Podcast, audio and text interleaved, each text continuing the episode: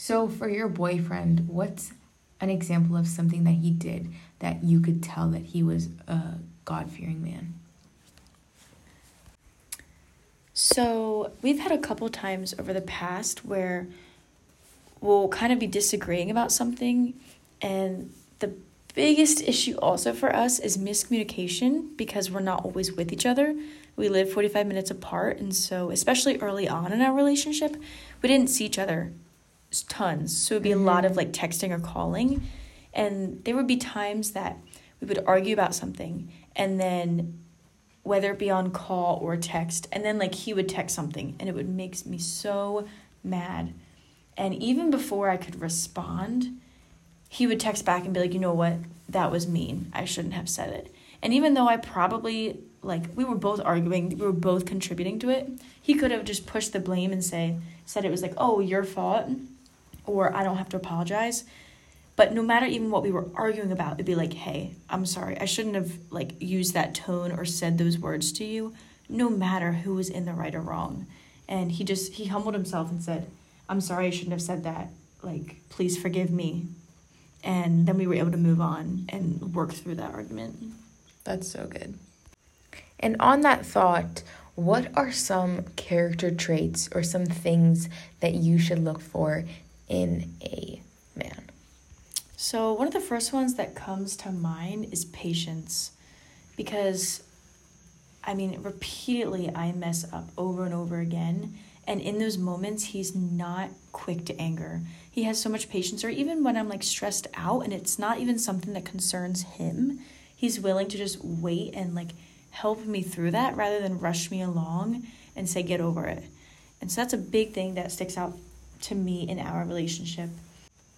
So, another one would be self control.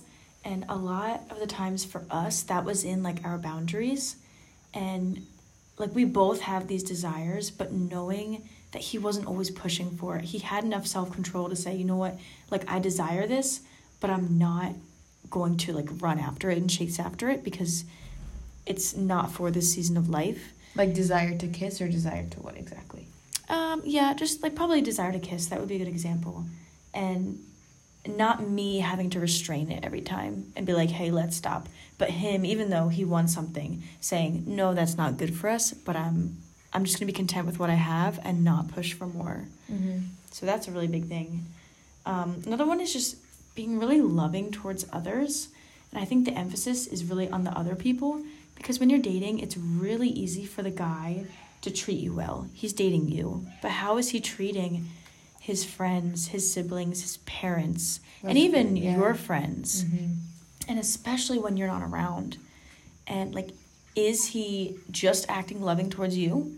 Or is it a lot of the people that he's encountering? Yeah. And of course, they're not going to be perfect, but like really is he putting noticing. on a yeah like is he putting mm-hmm. a face on when you're there or is he acting the same way when you're not around exactly yeah and probably the last one i would think is I mean, I'm sure there's a lot more, but another key one is just being gentle.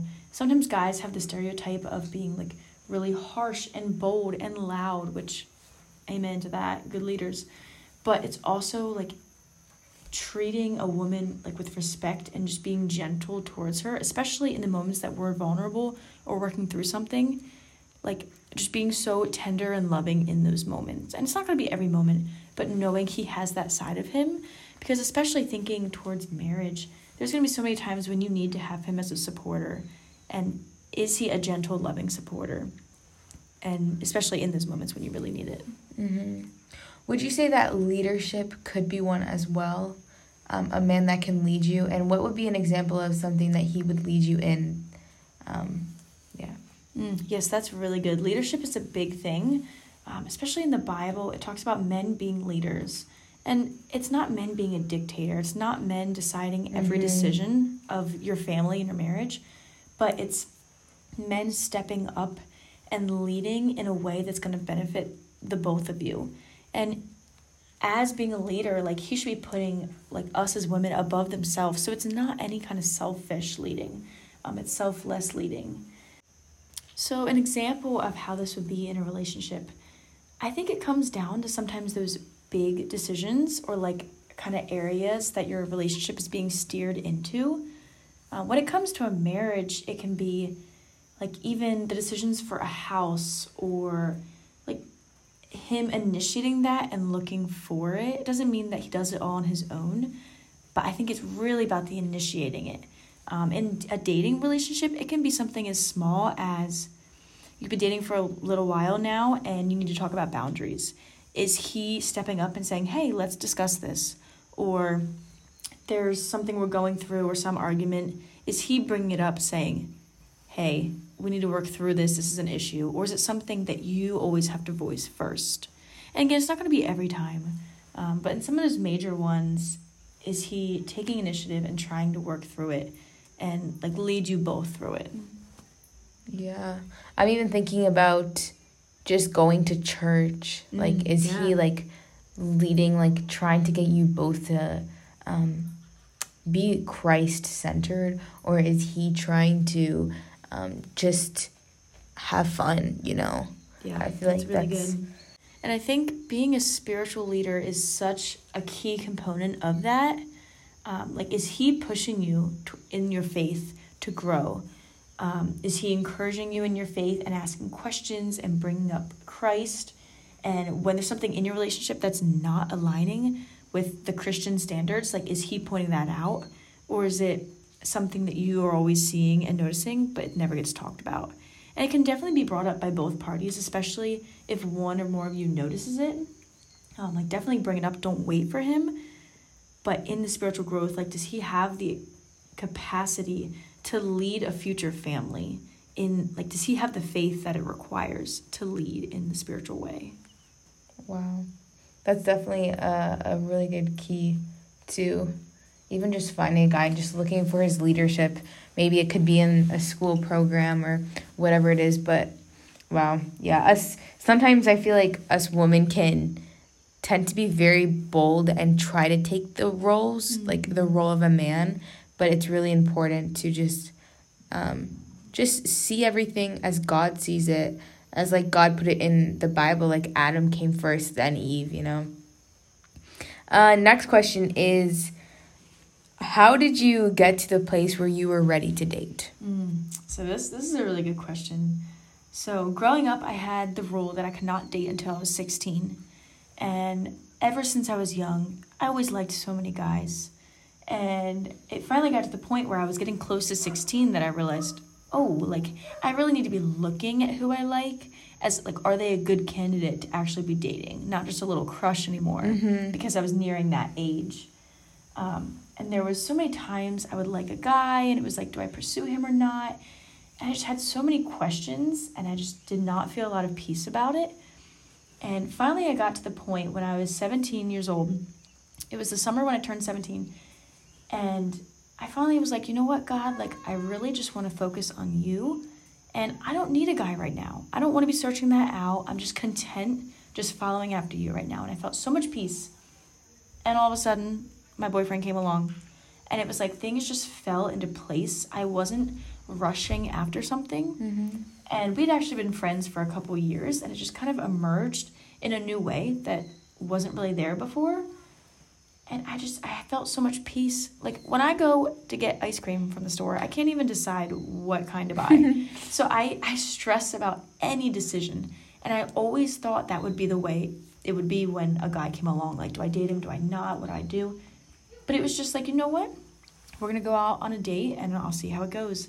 And it went well, and I just continued to have this supernatural peace. And I've really learned um, that when we're content, God can really, really move. So when I finally became content with being single and having it just be me and the Lord, the Lord brought him along. And it wasn't something I had to run after or chase or force. It was something that just fell really naturally. And through that, I was able to kind of check in like, Lord, is this something I should continue to pursue? And it was just like more peace. And so sometimes you don't get a clear answer, yes or no, from God. But a really good indicator is like, do you feel more peace than less peace? Is it something that keeps you up at night, is really like gives you a lot of anxiety? Or is it something that when you pray about it, you just feel at peace with it and it's just moving smoothly? So a key to knowing if you're ready to date, you'd say, is definitely like asking God and praying about it. Yeah, I would say that's a really big thing. And really work on your relationship with the Lord first. I always heard that a lot growing up. Um, but it really is so important that you have your faith strong before you meet someone else because you don't want to meet someone else and then have to work on your faith because then it can become a matter of does my faith require that person and am I too dependent on them for my faith? So walking into a relationship with that strong faith is going to help you immensely. Wow. Next question is Did you write a list of things you want in a husband? I know for me personally, I ever since I was a kid, I was like, oh, I want a guy, blonde hair, blue eyes, you know, six foot something, a really sporty uh-huh. guy, you know. All of us kids have these dreams, and I started writing them out and living for those dreams. I was like, oh, if he's not like this, if he's if he's like not a virgin, if he's not all these things, I won't be with him or marry him. And I feel like that was a really big boundary for me, or like a really big. Um, I'd even go as far to say like a blocking stone mm-hmm. from me being able to find the one. So that's why I'm just curious. Um, did you write a list of things you wanted in a husband, or was it all just in your head? So when I actually started dating right at the beginning, I did not have a list.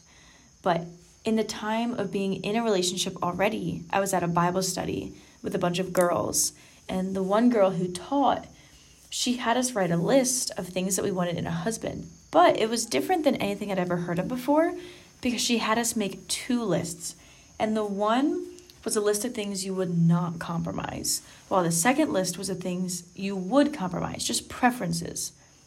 And so it was kind of hard for me because I was dating at the time. And so I tried to write it um, as if I didn't know anything about a boyfriend or husband. But it was just inevitable that I was like partly thinking about him. So, so when you would write them, you'd just like, he would come to your mind, which is like the current yes. guy that you're with. Yes. Okay. Um, and so I wish someone would have told me to do this before I was dating so I wasn't biased. But in doing it, so the first list of things you would not compromise, a couple examples would be like you want a Christian man who is actively pursuing the Lord. Um, it could be something like he wants kids because for me that's such a big thing, mm-hmm, and. Yeah. that's something that I don't really think I could compromise on. Mm-hmm. The second list are just yeah the preferences that you want, but you're okay if you don't have them. So for me, um, a few would be like I really wanted him to be taller than me, but if a guy showed up that was shorter than me, I could live with that. That would be okay. I wanted a guy who was active but it was not a make or break thing. Or also, um, like to have good relationships with his family is really important for me. But I know in some situations that's not always the case, and I would be okay with that. And something this list is so helpful for is later when you start dating, when you first start you don't see the red flags. You just you like that person so much mm-hmm. your body just naturally overlooks the negative yeah, things. definitely. so you can take this list that you wrote before you started dating and you can look at it. And if there's things on that list in your first category where you will not compromise on and he's not like filling that that's a red flag.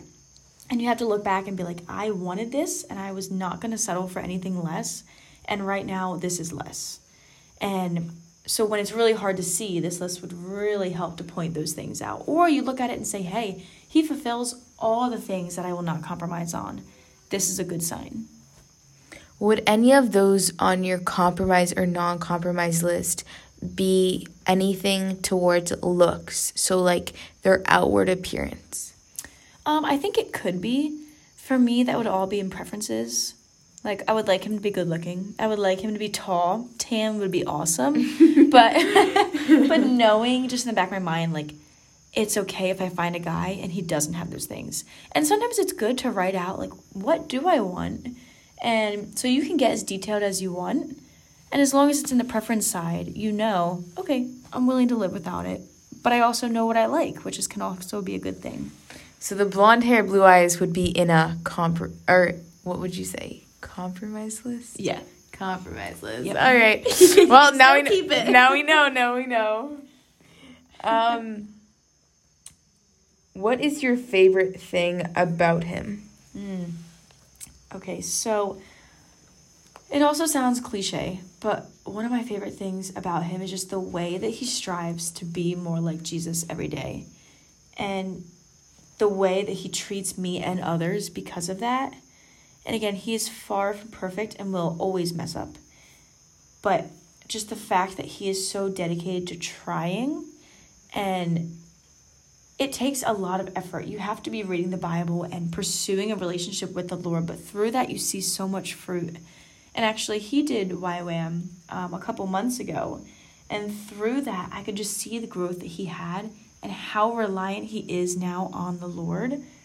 And I never realized how much that would impact me. But even in the small things, like if we get into a stressful situation or a place where I'm upset or something happened, usually his first response is to stop and pray about it. And it's just it's in those little moments that it's like, wow, he's so reliant on the Lord and he just wants to be more like Jesus. And that's by far the thing that will impact me the most and the thing that I most love about him. That's so good. What's something you wish you knew before dating? I know we kind of touched on this a little bit earlier, but just a clear answer over here.